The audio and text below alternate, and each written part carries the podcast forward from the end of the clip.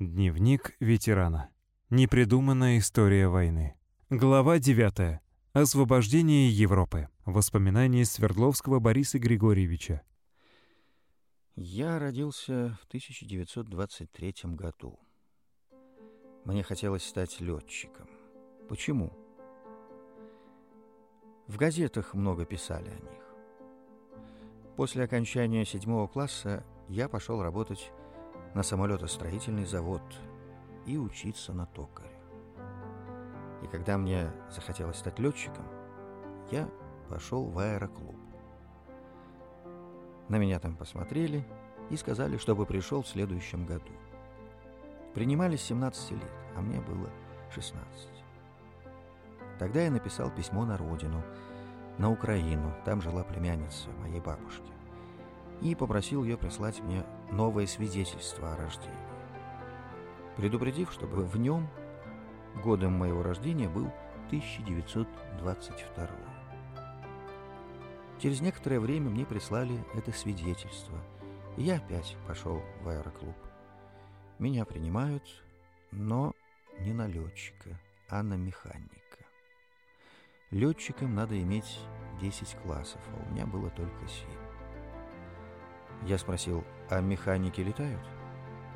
Мне ответили, что летают. Только потом понял, что меня обманули. И вдруг выходит постановление, что стахановцев производства можно принимать на летчиков семью классами образования. Но какой из меня стахановец? Я сопляк сопляком, только что на токаря выучился. Подхожу к своему мастеру и говорю, мол, так и так, мне нужна справка, что я стахановец. Подождал, пока он закончит смеяться, потом рассказал о своей проблеме. Он сразу стал серьезным и к концу смены приносит мне справку, где написано, что я стахановец. И меня переводят на летчика. Как-то раз приезжает из летной школы из Кировабада представитель, заместитель начальника этой школы. Ему надо было пять человек курсантов. Он посмотрел очень многих, потом ткнул пальцем на тех, кто поедет с ним. Среди них был и я. Учились мы долго.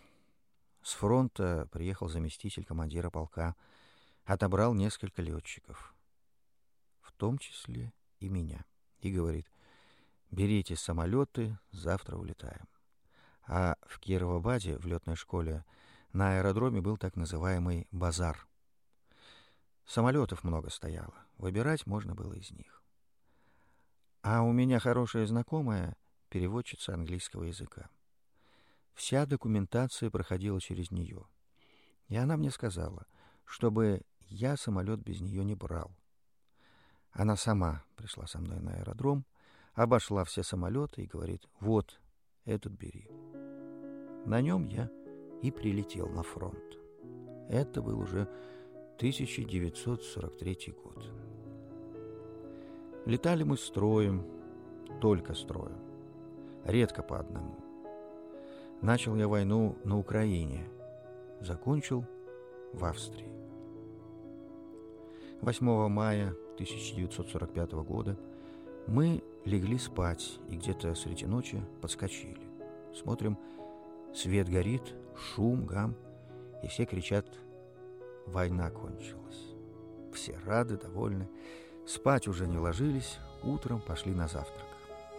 А в 11 часов на аэродроме было общее построение. Нас поздравили с победой. Командир полка после построения разрешил всем выпить по стакану вина в честь победы.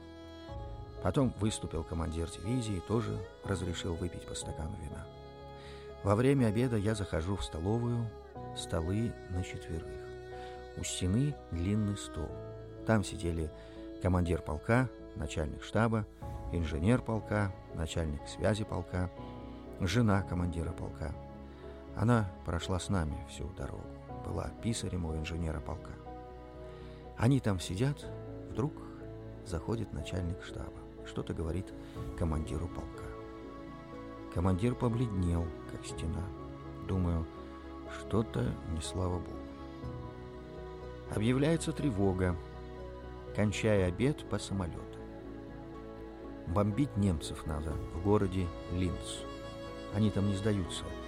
Приказали нанести по ним удар. Не выполнить приказ невозможно. Ну что же делать? Разбежались по самолетам, залетели, полетели. Пол дороги пролетели, нас возвращают назад. Немцы сдались. Нас с бомбами развернули обратно. Я лечу и думаю, я ведь еще не совсем протрезвел. Надо быть предельно аккуратным. Так и садились мы с бомбами. Кто-то хотел их в поле сбросить, но не разрешили. Вот так война кончилась. И пошла мирная жизнь.